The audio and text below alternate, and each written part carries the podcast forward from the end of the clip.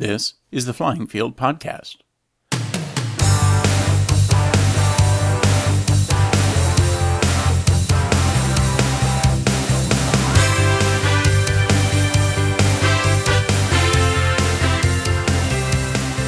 The Flying Field Podcast is a service of rcplaneviews.com and the Flying Field blog. This is episode 121 Lights, Camera, Action. This episode was produced the week of July 28th, 2013. Hello, modelers, and welcome to this edition of the Flying Field Podcast. It's no surprise that it's hot in Arizona during the summer. July brings what locals call monsoon season, where moist air comes up from the southwest and adds humidity to the already hot temperatures. Now, this isn't the kind of humidity those of you in the deep south routinely deal with, I know, but for us desert rats, it's a bit thick. It also results in thunderstorms that most of the time result in just wind and lightning. It's not unusual to see shafts of rain below big cumulonimbus clouds where the shaft doesn't reach the ground. I think the weather folks call it virga. The air is dry enough, yes, even with the added humidity, for the rain to evaporate before it hits the ground. Oh, and I can't forget the big dust storms either. Well, enough whining. My July flying has been during the early morning hours when the temps are generally cooler and the winds are low. Sunrise is a nice time of the day in any case, and being out at the flying field just makes it better. If you follow my written entries at the Flying Field blog at www.flyingfieldblog.rcplaneviews.com, you'll know that I've been enjoying two new Dynam models that have found a home in my hangar. They are the Corsair and the Tempest. The Tempest is the newest edition and is a pretty cool looking British warbird from the end of World War II. The Tempest was a derivative of the Hawker Typhoon with a modified wing and all round better performance. I added a build log to my YouTube channel that you can find if you search on either Tempest build log or my name, Jim Mohan. I also shot a video of the Tempest for my series of flying videos on YouTube, which brings us to the subject of this podcast shooting video.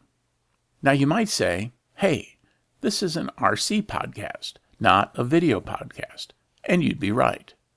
On the other hand, if you've spent any time at all on message forums on either RC groups or RC Universe, not to mention YouTube itself, you'll know that user videos are plentiful.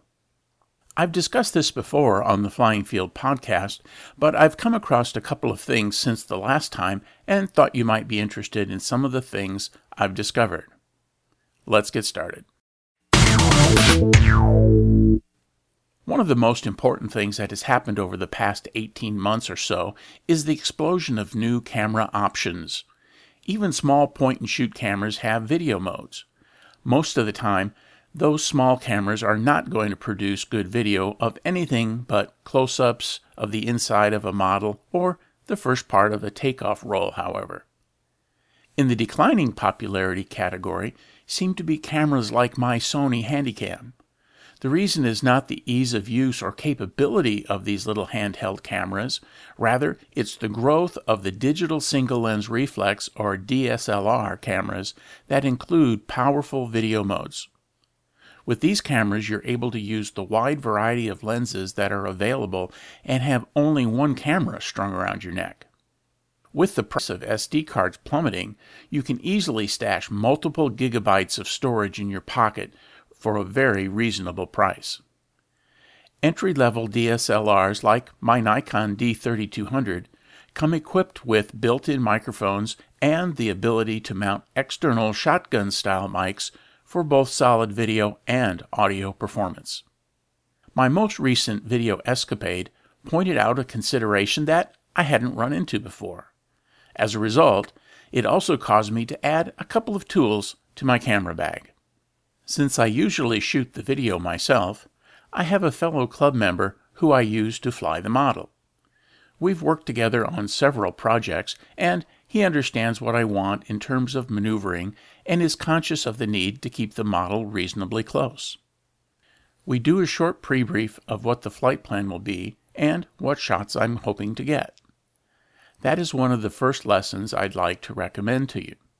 It is much easier to follow the flight through either the viewfinder or the small LCD panel on the camera if you know what to expect in terms of the flow of the flight. When using a camera such as the Handycam or similar models from Canon or JVC, a screen hood is a necessary accessory. These little guys are available from Amazon.com and are simply a little black box with open ends that slip onto the screen. By keeping the screen out of the sunshine, you're much more likely to keep the model in sight during the flight. Even the reflection off a colorful shirt can overwhelm the LCD screen on a bright day, resulting in shots of lots of sky but no airplane. Even early in the morning, often referred to as the golden hours by photographers, glare can make keeping your plane in sight nearly impossible. The consideration that I referred to above has to do with audio, however. My Handycam has a good mic. It picks up sound in a 360 degree pattern. That means I get as much audio from what is behind me as I do what's in front. This hasn't been much of a problem before, as there have been few people at the field in the early morning, and those who have been there are usually pretty quiet, especially when they know someone, like me, is shooting video. This proved not to be the case with the Tempest video, where one talkative club member started a phone call in speakerphone mode on his cell phone just as the plane started its takeoff roll. The video was 5 minutes and 18 seconds, and he was talking throughout. I think I was able to snatch about 20 seconds of usable audio from the entire flight. After a 4-minute phone call, who do you call at 6:30 in the morning anyway? He then decided to shout questions at me about what kind of plane it was, and so on. I tried to be polite, so I didn't tell him to shut up, but holy cow! I just couldn't believe it. So, lesson number two. Before you walk out to shoot, ask folks to keep it down. Depending on the group, that might just invite more shouted comments, so that leads to lesson number three have the right equipment. In this case, I ordered one of those U-shaped camera supports from Amazon.com that have a hot shoe sleeve on the top and a mounting wheel to secure your camera using the socket you use to mount it to a tripod on the base. This handle also allows me to point the camera screen upwards and hold the camera with my arm down at my side to get low angle shots without either kneeling or sitting on the ground. This is also handy in following the model around at ground level while taxiing out and so on. The other thing it allows is adding a shotgun mic to help solve the noisy spectator problem. Again, Amazon proved the right choice for a shotgun mic. These are the mics that you see that are long and narrow and usually have a wind sleeve on them. Since my goal is gaining some directional coverage to my mic to block out Mr. Talkative, I'm not too worried about the overall quality of the sound of my model zooming by. I went with a relatively inexpensive model to give it a shot. The mic kit came with a mic, two mic attachments, one for a mic stand and one for a camera mount, the wind sleeve, and an extra long mic cord. If you've watched video production scenes, you're used to seeing shotgun mics on poles held above the actors. That's why the kit came with the two mic attachments, and a long cord. Since I didn't need the long cord, I ordered a short one to reach the short distance from the top of the camera support to the camera. I also used a converter from Radio Shack to change the mono signal from the mic to a stereo input to the camera. Now it's not really stereo, but the audio is picked up by both channels in the camera. The goal for this setup is to target my sound source while adding some handling stability for the camera to help avoid some of the jitters that sometimes creep in when moving the camera. Shotgun mics are also a good choice for your DSLR camera. Not only will you be able to target your sound source, but it is very likely that the mic will exceed the quality of the small mic mounted inside your camera.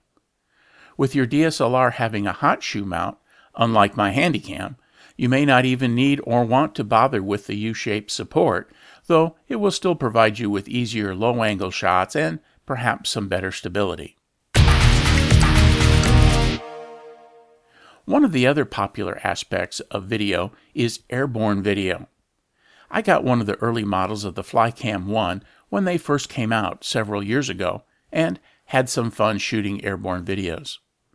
One of the popular devices today with those flying lightweight models is the keychain or key fob camera.